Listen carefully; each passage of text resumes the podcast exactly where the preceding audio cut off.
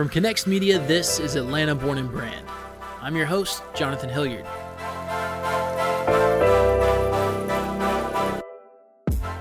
Atlanta Born and Brand is a show all about businesses built right here in the capital of the South. But more importantly, it's a show about their founders. We wanted to find some of the city's most interesting entrepreneurs and creators, hear about their challenges, successes, and how they built a brand that will last. Do you know where the strawberries you just purchased from Publix were grown? Or what about those dozen eggs you picked up at Kroger? There's nothing wrong with shopping at large grocery chains. Oftentimes, they're the cheapest and most accessible option. But what if you could get fresh groceries like produce, meat, milk, and more from local farmers without having to venture out to the farmer's market? Turns out, you can. Our guest today is Zach Harrison, founder of Fresh Harvest. Fresh Harvest is the farmer's market you've been looking for, online and delivered to your door. All right, Zach, welcome in. Appreciate you taking the time today to uh, to join us. I would love to hear, you know, to start off when when you bump into somebody on the on the street and they say, "All right, Zach, what what is it that you do? What's your what's your short abbreviated uh, answer to that question?" Yeah, yeah. Well, first of all, I mean, definitely thanks for having me. Looking forward to this. Um, so the the short version is, and kind of the elevator elevator pitch, as they would call it, is um, we at Fresh Harvest we partner with local organic farmers, um, and we deliver their produce mostly, but also their uh, other grocery items, or meat, or milk, or eggs, um, straight to individuals' homes. So it's kind of like the local farmers market in Atlanta, but then brought to you. Um, and so working with those same growers and then um, but just expanding their markets and delivering that to people's homes trying to make it convenient to eat healthy. It's awesome. And i love the local aspect to that as well and definitely want to dive into that. But first zach let's talk about sort of what brought you to the the point of your life where fresh harvest becomes a thing where where did you grow up and what did you think that a career was going to look like when you were kind of coming up through school and where were you sort of aiming yourself yeah, no, that's a great question. Um, and like everybody, I probably have a long, drawn out version that gets that like dives way deep, and then also have the version that's like, oh, these two things happened, and that was kind of, you know, what propelled this to to being actual real life. Um, the yeah. the two things version is basically, I um, always appreciated food growing up. My grandparents had a big garden in their backyard, and that was part of my uh, summer sort of chores. Was um, when I would go to their house helping uh, take care of the garden and being around it, and um, you know just seeing that and getting getting my hands dirty from an early age in that um, environment. But then I, you know, tried to uh, be a professional. My hands are um, doing air quotes right now, um, professional musician there for a little bit, um, and uh, and had some cool opportunities. Did that for several years, and then upon kind of the c- conclusion, as you can put it kindly, of that dream or phase of life, um, I went on this exploratory go find yourself uh,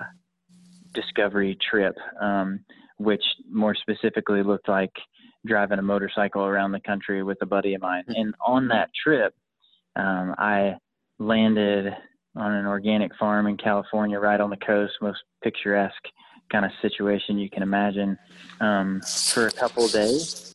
And actually, for the first time in my uh, that phase of life, like kind of reconnected with that value system. Like, man, I want to, I want to do something like this, and thought I might you know, be a actual real farmer. I didn't know, but I knew that situation had kind of changed things uh, for me.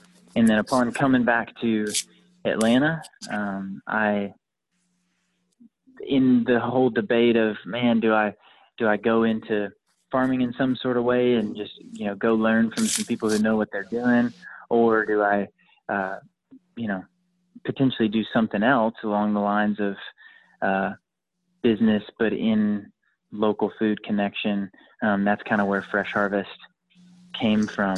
Um, so uh, yeah, it was it was definitely like this specific moment, this one kind of meal that sort of convinced me. Um, yeah, or was like a turning point for me. Oh, that's cool that you can trace it back to that. Um, did so? Did you grow up kind of around Atlanta? Yeah, I did. I grew up in Lawrenceville um, for the oh, first oh, cool. part of um, like my kid life, and then um, some formative years out in Monroe, close to Athens. So, um, yeah, I was very much, yeah. you know, born and raised here. Sure, we were we were a stone's throw away. I grew up uh, here in Lilburn, so not too far away. Oh, but uh, yeah, yeah. No, that what was it? Uh, what was it? You know, you said it, it's kind of that experience and and even that meal. But what were the what were the intricacies of that experience you had in California, Zach, that made you just feel like, okay, this is different than what I'm used to, and this is something that I want to either you know spend my, my time on or i want to introduce more people to what were the what were the intricacies of that that really kind of sucked you in? Yeah i think it was like just feeling very very uh rooted is such a cliche word but connected um in that moment. So the the reason i ended up on that farm specifically is my my cousin worked there um and it was like man we need a place to stop you know? We don't we don't have the next campsite lined up or the next mm. you know place to rest our weary traveler heads you know. So we were um, we were talking with people about where we are going to head next. And he's like man you should come by for a visit. Y'all can stay at our place. We literally um, my buddy and i we literally slept in this um, kind of like you can't even stand up in it. Small little shack. They called it the love shack for I'm sure obvious reasons. Um, but but uh, so they put these two, you know, dirty motorcycle riding dudes in the love shack, and then they um, said, "Hey, let's go, let's go harvest our own stuff for for dinner. We're gonna have dinner." And so we we had brought um, a few like little fixins, and then we made our own bread, and then we harvested the rest from. Uh, just the farm that evening. And so it was like the connection with the people, the connection with that really beautiful place called Slide Ranch. You ought to look it up sometime. Um, and then um, the connection to just just food in that moment. And it was about more than the food. It was definitely, you know, was, there's a table of probably I don't know, ten or twelve of us sitting around. We'd never met each other, obviously, other than my cousin. So um, just feeling like, oh, the reason we are here and connecting and having a great time over some Sierra Nevadas uh, was uh, was the food, was that kind of table connection. So so that is what sort of made me think a little more deeply about, oh, what's going on here. It all started in the Love Shack out in California, huh? Oh, the Love Shack, man. yeah. That's a great beginning of the story. That's just the icebreaker you need, you know, to get to get things working in the right direction. That's I also, awesome. I don't know if I've ever included that the Love Shack element in. Not that I've done many interviews, but yeah. this yeah, I, I don't think I've ever told anybody that. So yeah. Casey, you're the the guy who went with me. He's the only other person that knows about the Love Shack. Um, until now. But, until, until now. now. Yeah, that's great. Well, Zach, so you have this experience, um, which sounds incredible, by the way. I, I, I do need to look up that uh, the slide ranch for sure. But you get back to Atlanta, and you talked about okay, what? How does that manifest itself in what you start researching, what you start looking into, or um, the things that interest you? What what you get back and you you jump on Google, and what are the next steps you take to start kind of figuring out how to how to um, replicate that feeling or that experience. Yeah, yeah. So I'm super fortunate to have um, a dad who has done this. He's kind of a serial entrepreneur. He started businesses before, um, so hmm. I think um, a huge advantage and a huge resource. He's still very much involved in Fresh Harvest, um, but was okay. Um, how how do we do this? And he had actually been talking with another friend of his, friend of mine, about like, man, how can we do uh, some food delivery. You know, this was at the time before, not that it was that long ago, but I mean, before Amazon Fresh, before food, like people thought of food delivery as Schwan's, you know, whatever that hmm. uh, place was called that used to, before the internet was really used widely, like Schwan's would deliver yeah. house. Um, yeah. And so that. Or do you remember? Do you remember Webvan at all? Webvan. oh yeah. thing for like a hot minute. Back in the middle. oh, for sure. And if you look at yeah. the the reports on Webvan and like the recaps of, oh, that's that's a tragic, you know, mm. story. Of course, it didn't work. Yeah. Um, but the thought was, okay, could in you know, to their credit, it was like, hey, can we do this efficiently in Atlanta? Just just food delivery.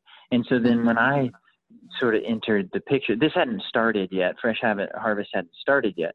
Um, but I was coming back to kind of this thing that was in the incubator phase of, hmm. um, man, could we do could we do food delivery? Um, and so then when I kind of joined the picture, um, this was before any deliveries, before we had fully landed on what the model was going to be. The the piece that I um, you know, kind of started talking about was, well, how do we do this in sync with, um, with supporting local farms? I think that could be our, uh, you know, a big difference maker for us and something that kind of separates us. And so, but we didn't know any farmers. We didn't have any connections. You know, I had never even run a farmers market stand for somebody. You know, and so um, we were building those relationships from the ground up, and uh, you know, when you don't have very many deliveries going out the door, it's harder to convince somebody to uh, really partner with you and uh, yeah. understand that. No, I promise, I really am going to pay for those carrots, and you know, when we, when we can pick them up. So.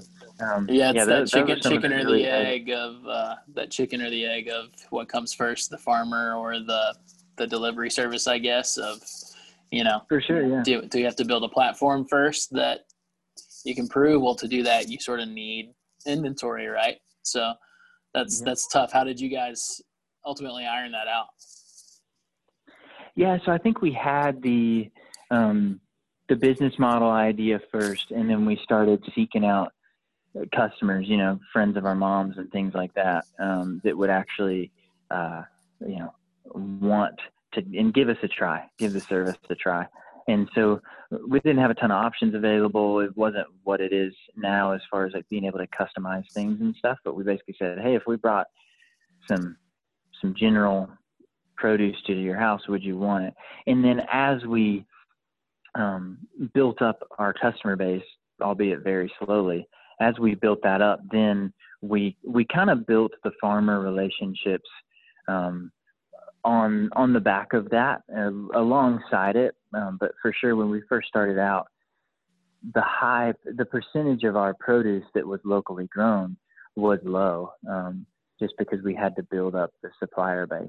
You know, so now a really key metric for us at Fresh Harvest is, you know, our, the cost of our goods, what we're spending our money on as far as what's going in baskets. We we really want that to be at least 80% um, every year. So as we hopefully, you know, as we grow and bring on new customers that want to try the service, are we also um, keeping in touch with our values and making sure we're we're growing our farmer relationships and bringing new folks on as well, which has just been the coolest part um, for like the day to day of my job anyway. Yeah, I was going to ask you dive into that a little bit about what initial reactions from from farmers were as you guys are reaching out and, and sort of pitching this idea. Were they excited, optimistic, pessimistic, maybe a little bit of of all those things? What was the what was the initial the initial word that you were getting back? Yeah, um, I think the initial word because nobody knew who we were obviously understandably and we didn't have that many customers. So there was skepticism. I wouldn't say it was like negativity but it was skepticism.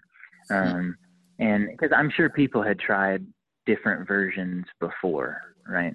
And so to the system of hey we deliver to restaurants and that's really reliable and hey we set up at farmers markets and that's really reliable and hey we have our own csa and that's really reliable. So they were kind of I'm sure wondering, is this going to compete with any of those outlets?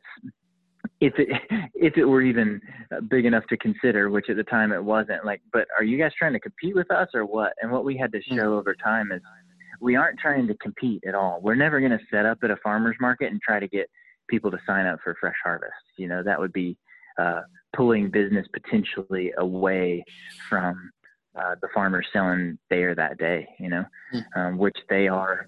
They are our. We're dependent on them. They are what makes fresh harvest unique. You know. Yeah. Um, and so, so it was it was slow going at first. Um, but you know, a couple, one, literally two farms start saying, "Yeah, we'll do that. Um, we'll sell some to you. How much do you need? Um, and you know, when do you need it? How does this work? What do you pay for it? All that kind of stuff. Once you set that up a little bit, then um, you can kind of use those as you know, kind of general examples um, as you talk yeah. to other folks because farmers obviously know each other and they're um, friends working alongside each other at the markets each week. Sure. Yeah, and I'm sure you know, like any relationship, just kind of the more the more exposure and the more time you have around that community, the more uh, you know trust and um, you know maybe street cred isn't the right word, but you know credibility for sure. Um, as you start to, you know, you get those testimonials from those first couple farmers that can you know deliver the message of who you guys are and what you guys do from an outsider's perspective that you know doesn't have the you know the same um what's the word i'm looking for you know propaganda type spin yeah. to it so yeah that i'm sure that was super important what uh what about the the piece of getting the word out to consumers how did you guys start to do that what were you, what was your early strategy to sort of educate educate the market about what you guys were doing yeah, no, that's a great question. Um, I mean, we tried anything and everything at first, but like trying to really think back to the to the good old days. I think it was we always kind of figured, hey, if we're doing something, you know, sustainable and that's uh, if we're doing a good job, basically, to put it simply, then our customers are going to, to some degree, tell their friends. Um, and so that was one thing we really banked on. Like we spent a lot of our time and our advertising budget per se on just keeping current customers as happy as we could. Um, but then outside of that, there was there's a couple different ways. I mean, we would set up at office buildings and on there like Earth Week kind of uh, not fair, but like the the, the when you could actually do that and people would set up the booths at the office building and hey come down and check out the whatever whatever people and you know they they actually supply the fruit that's in our office basket you know that you guys um, pull from every week and so um, we we built some partnerships there with different and now we just call them co-ops so different offices and gyms and things like that like those were the the first things we did was setting up tables and trying to get in front of people that seemed like they might care. And that was, I mean, semi-effective, you know. Yeah. Um, and but then, if one of the next things we did, and this is like it was really core um, to building out the early fresh harvest routes, um, but we don't do much of it uh, or really any of it now. It was um, we would canvas certain neighborhoods and try to our best to like not be the stereotypical people that would knock on your door. Um, hmm. and so, so doing that in a humble way and not a salesy way was honestly one of the more effective things we found because we really needed people in certain areas and certain pockets um, to to sign up to make it efficient. You know, um, because yeah. our first week ever of deliveries was 43 deliveries, but it was all over the place, and so it just took forever. So you kind of had to hmm. build some density. And, um, you yeah, you got to build was, that momentum that, in a in a focused area, right, to make it sustainable for sure. you guys on what I'm sure was a small team at the time um, to oh, yeah. to be able to meet that demand. So, no, that's interesting. Um, so that's I'm sure your team on first week of deliveries uh, looks looked a lot different than what your team is now. Tell me about that that first initial you know group of deliveries or the, even those first initial few months for you. Was it um, was it what you thought it would be? Were you surprised by um, you know market demand, interaction with farmers? What were those first few months like for you? Oh yeah, I mean, so there was just it was two of us. Uh, another guy named Philip who helped start Fresh Harvest, um, and myself. And yeah. so, and man, it was no, it was none. Of, it was none of the fun stuff. Honestly, I mean, it was um, like there wasn't any aha moment where we had this great idea that really worked. There wasn't. Um, you know, one pop of customer demand because somebody told a hundred of their friends magically. There wasn't any of that. Um, mm-hmm. it was it was slow going. We were sharing cooler space um, in order to keep costs down, and so we were literally just standing in a cooler with you know a couple boxes of each item that we were gonna pack in the orders each week and or each day that week, and um, you know dividing it up based on what people had had ordered, and then putting it in one truck that wasn't very full and driving it around. And that was a month. yeah. So, so no, there wasn't any. It was it was a lot of work, and there was a lot of like, okay, how do we brainstorming? You know, how do we get better? How do we find more customers? And but when when you aren't even paying the bills, the only thing is, all right, how do we make it to how do we get more right. customers so that we can make it to the next round of paying for this thing and then the next round of paying for that thing. And so, hmm. um, no, it, it, it definitely wasn't uh, dreamy in any sort of way. yeah, pounding the pavement. People, smarter people probably have better ideas that really take off quick, but not not me. That's that's not typically been our experience here on this show. so yeah. yeah, you're in yeah. good company in that regard. Um, now, you already kind of alluded to there was no, you know, magic bullet, but how long was it before you sort of were able to look up and realize, all right, we've got a sustainable business that is operating in a way that, you know, we feel really good about our ability to to scale and grow this thing. What was it a year? Was it, you know, a couple months? How long was it before you really felt like you had your feet underneath you? Um, so I felt like we had our feet underneath us earlier than this, but it wasn't until three years in that we felt like, okay, this is um, sustainable from a financial standpoint, um, hmm. and this is naturally uh, just incurring more customers because hey, we think we're providing a product that is is going to be able to to spread and be remarkable per se. Um, you know, if you read Seth Godin books and stuff like that, do people yeah. Do people tell other people? you know, and so um, you know, we it was uphill battle for uh, the first few years for sure, and that's not like it was all bad news for the first three years, uh, but it was uh, you know coming in every day to kind of keep pushing the ball up the hill for sure. Right.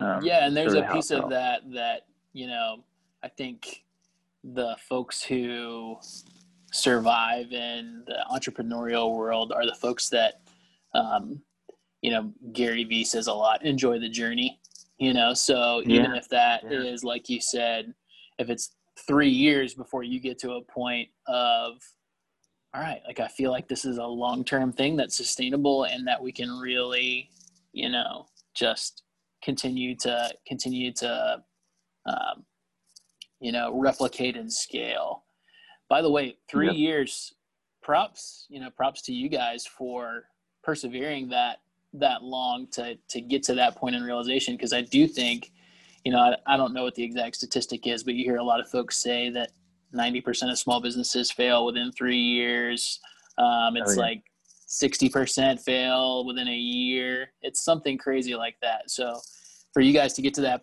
that point and, and persevere there is is awesome. That's a testament to you guys' patience level and the belief that you had in the in the product that you were offering. So props there. But yeah. uh, Yeah, I do think that Transitioning- three-year yeah, mark go ahead. interesting one. Yeah. No, I, I sorry. I, I do think that three-year mark is an interesting one, just based on uh, what I've seen with other. Not that I am an expert at all, but just what I've seen with other people, at least in our connections and world of businesses. Um, it, it usually takes takes longer than you think, and there's something Yeah. about getting to that point where, um, yeah, not uh, for sure. It doesn't become easy at that point, but you kind of you tend to see uh, a little more stability. Yeah, you're right. And the the luster and the excitement of a baby startup is kind of gone. So Oh, you you have that reality pill of okay, like hopes and dreams can fuel you for the first, you know, little stretch, but there's a certain point where the rubber meets the road and you uh, you know, you got to figure out what you're doing if what you're doing is sustainable. We're we're kind of in that boat right now. We're in starting year four um, as a as a video production company, and same deal. It's like the first couple of years, any type of growth is exciting, right? Whether you're starting from Oh, yeah. the the basement floor or whether you know you start off with a, a good amount of momentum, any type of growth is exciting and can kind of get you to the next day. But you know, the, the looking at um, you know bank statements and and credit card bills in year three is a different experience than it is in year one i think um, but anyhow that was a rabbit trail but I, I, I feel you. I feel you. Yeah. I'll just, just say that. yes yes seconded um, awesome so tell me zach for folks who haven't interacted with you guys platform uh, tell me about when i go to fresh harvest today for those who haven't um, had the opportunity to to work with you guys what the experience is like and and a little bit about um, kind of the process of just diving into you guys platform and what that looks like Yeah, yeah, that's a great question. So hopefully what people feel from when they first land on our website homepage is Fresh Harvest is a is as we call it an ethical food hub or it is a group of growers and um, artisans that make up this service. So um, hopefully what people sense is, hey, I've kind of virtually walked into the farmer's market. You know, when you think of I'm going to the farmer's market, you're not buying from the farmer's market or the, the title, you know, above, on the banner when you walk in. You're you're buying from those individual growers. And so I mean Fresh Harvest is a, a private company, you know, that we don't own the farms that we work with by any means. Um, but we we attempt and really strive to to be the connecting point and to be kind of the hand handoff from the grower to the person who's going to consume the food. And so what then a customer or a prospective customer does is they first decide, okay, what what size produce basket do I want? Because everything is built on the back of the fruits and the vegetables. Um, for our service. And so you have to have a produce basket in order to get anything else. And so there's a lot of reasons for that um, that are, are kind of core to what we're about, but without going into that fully now. Um, so you pick a basket size that's best for you, and then you choose, um, you know, you fill out your account information, you set it up, and then you choose, okay, when do I want to start receiving deliveries? Um, and then what depending on the week and what's coming in most fresh from the farms, your basket is going to by default look different every single week. But then you can go into your basket, as we call it, and customize your order and say, okay, I don't want the collard greens. Instead, I want to swap it for the head of broccoli. You know, might be an example here and now for next week. Um, or when strawberries are in season, I've got my basket coming. I like everything in it, but I want to add a couple extra pounds of strawberries on top. You know, so it, it is a um, you can customize your order to get exactly the produce you want coming to your house, and then we deliver it straight to your house. You have a set delivery day based on when our trucks are in your area, and then um, you can also then add on the other we have a, a, lot longer list than we used to, but a lot of grocery items because our goal is to, you know, not to be the full-on grocery store and provide the stuff that uh, doesn't necessarily fit our brand of made locally. Um, and but um, you can add those things on as well. And so then the participation just starts over each week if you want to customize your order and you can pick exactly what you want or you can kind of set it and forget it and just say hey whatever they're bringing in from the farms this week that's what um, i'm going to get and you know then i'm going to kind of you know live that way and be surprised by sort of the, the christmas present showing up each each week so um, you can skip at any time so there's no cancellation fee no sign up fee no skipping issue like you can make sure you're only getting food when you want to get it and you only pay hmm. for it when it shows up. Um, so that was one of the key kind of differentiators from a standard CSA model when we first set up. Sure, sure. Now, I'm I looked over this post you guys had on your website here recently of your 2020 year in review, and I don't know if I mean, obviously, no, none of us knew what was about to hit us in 2020, but in just looking through that for you guys, I am sure, you know, at first with a global pandemic, you're wondering, okay, are people going to be hesitant to have food del- delivered to them? You know, not knowing, you know, kind of the the track it's been on, but it seems like things sort of went in the opposite direction, and you know the word spread quickly.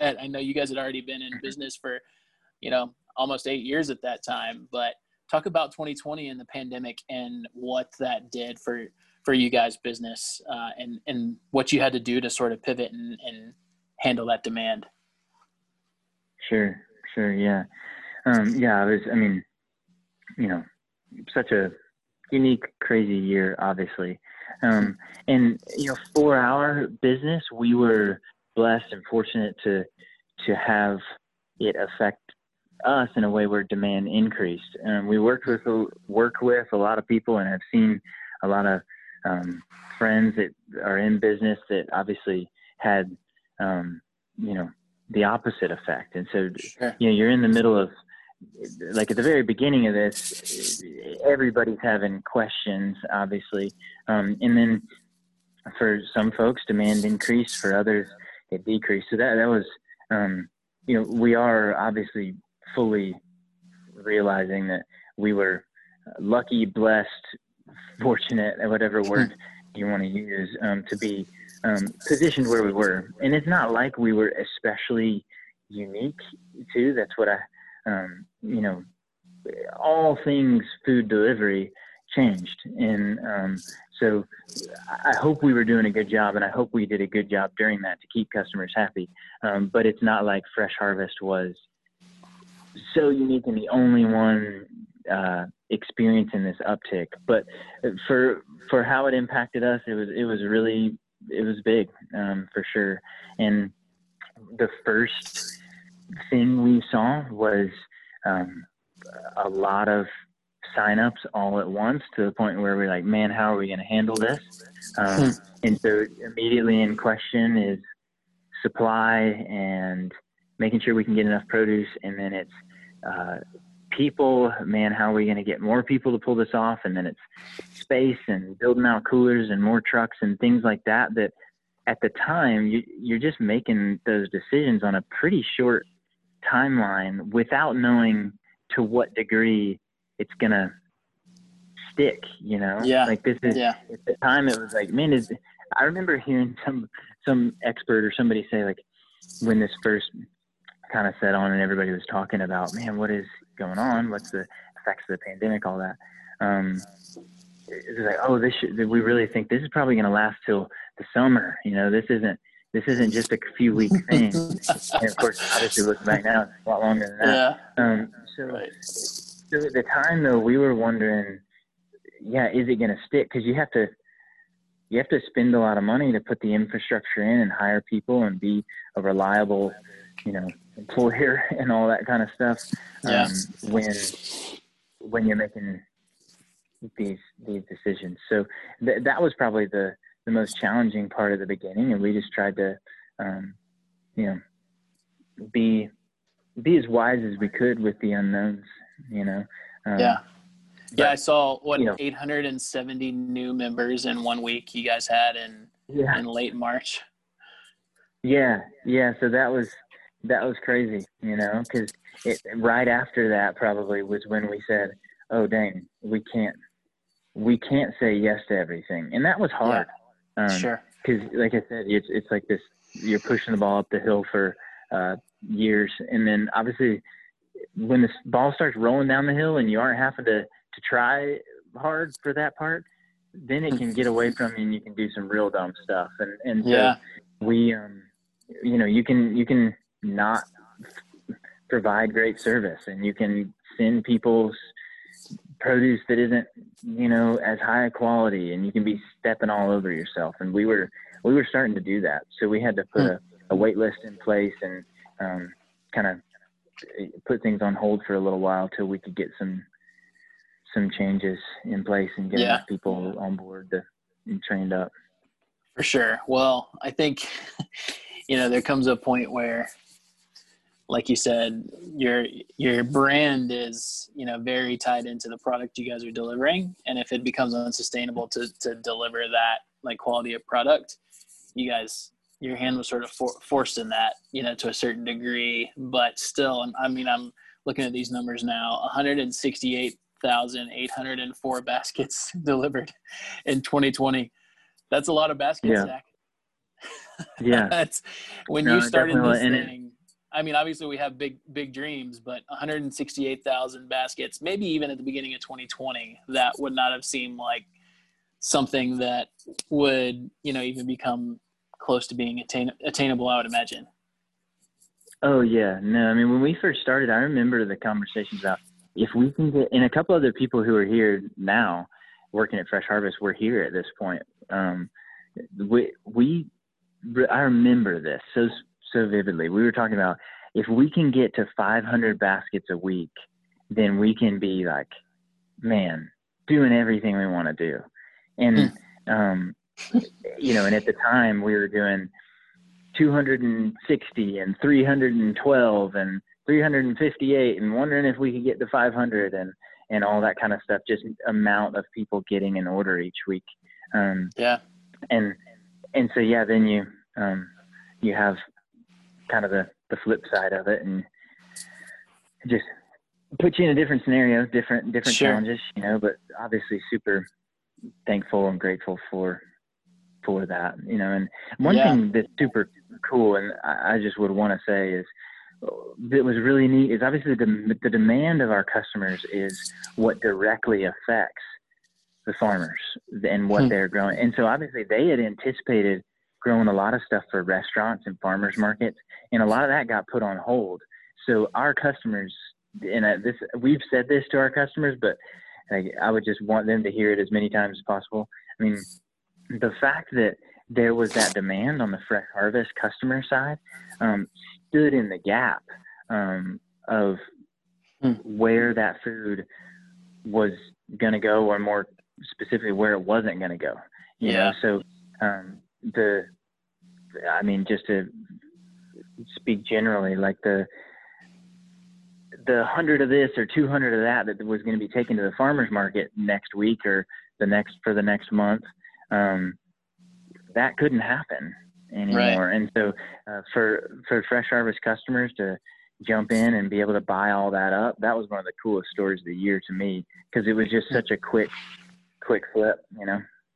Yeah, without a doubt. And it's one of those scenarios where, you know, we talk we've talked with a lot of folks about the ups and downs of the pandemic and like sort of provision for local businesses in some cases is really hard to come by. So to hear about, you're right, that is an incredible story of the year. Just to go as a farmer to go from, man, this giant chunk of my business has literally just stopped to mm-hmm. um, that being replaced with this demand um, in a platform that you guys are providing. Are it's cool that you were able to be the conduit for that. It's really that's really cool stuff.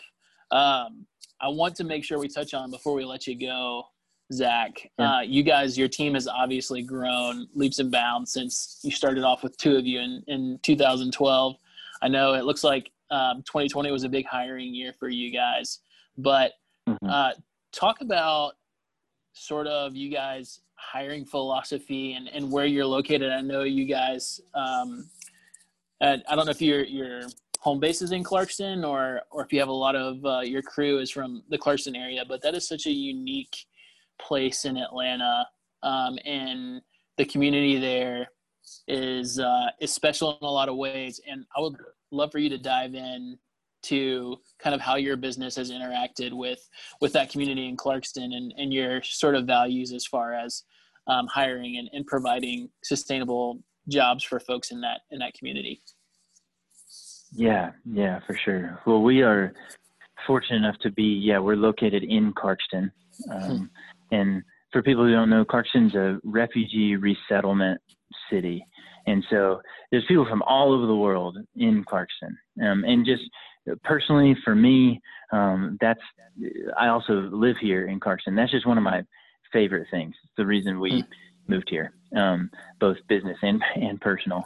Yeah. Um, and so to you know to be able to say we are, you know, we as Fresh Harvest are a representation of of Clarkston, and we are hiring um, from Clarkston, therefore hiring people from all over the world has been has been one of the uh, you know just core values and, and key kind of desires for us from the beginning.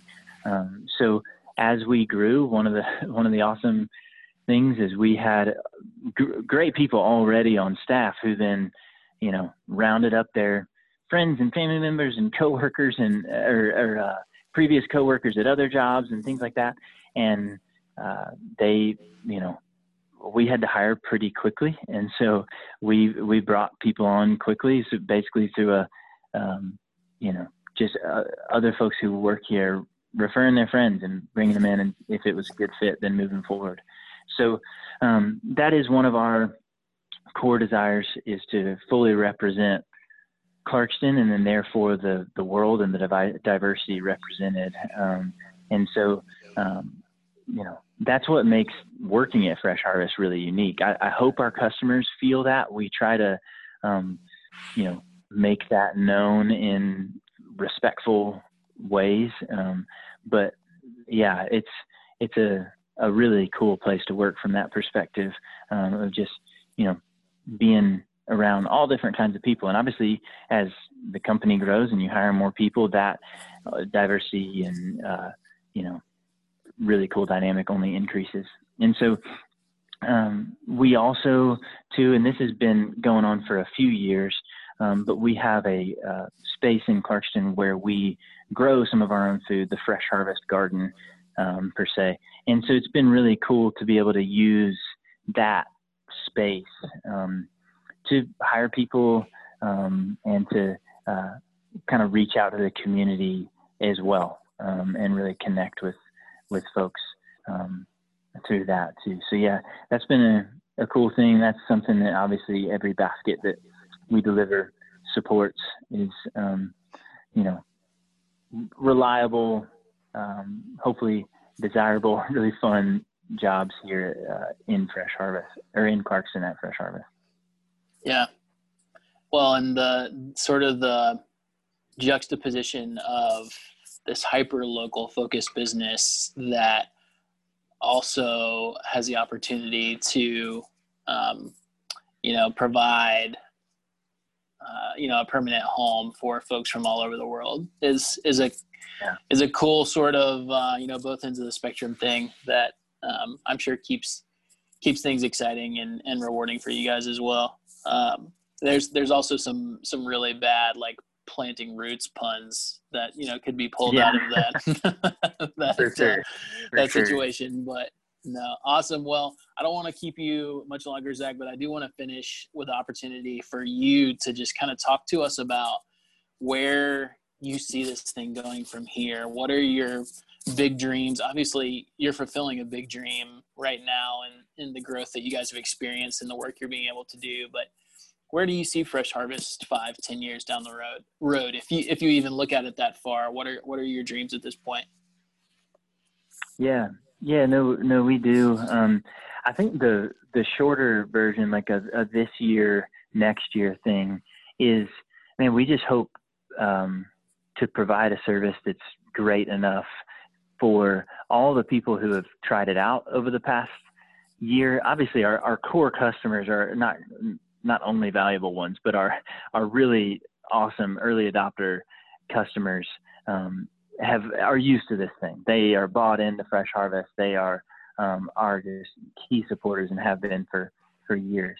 Um, but there's this whole idea of man, can can we stay local in our shopping? Um, and this is something that we're kind of in partnership with Georgia Organics um, about because it's been so impactful to see uh, the dollars spent on produce uh, be really just um, you know a lot of them have turned to support local farms local growers local suppliers. Um, and what i hope uh, is that for for everybody's uh, support that that that stays that way. So for for customers to reevaluate man we've done some really impactful things this year with our with our grocery budget um, let's continue to be thoughtful in that way and the the model not fresh harvest specifically by any means but the local food movement that model um, was the resilient one during um, the pandemic. And so, man, let's let's keep it resilient by continuing to invest in it. And what I mean by invest is just think about where you're buying your carrots, you know, and that doesn't have to be from Fresh Harvest for sure, but it, I would highly recommend it be from the uh, local sources you have been supporting over the past year, you know. So that's huge. That's a big part of our um, just hopes for the next year is to uh, keep people pumped about that. Um, and beyond that, honestly, like we we really believe that uh, local food and its impact is highest when it's geographically limited. And the more specific way to answer that is fresh harvest delivering to different parts of the southeast or different parts of the country is not is not what we're trying to do. Um, so we're trying to say, hey, Atlanta and Georgia, where we are now, um, how do we just make this local food system really great and resilient and dynamic and um, you know encourage more growers to start growing here and be a part one of their options for outlets that's really strong and reliable um, and and commit to keeping the food here, selling as much of it to and getting it on as many plates here in the city and surrounding cities as we possibly can.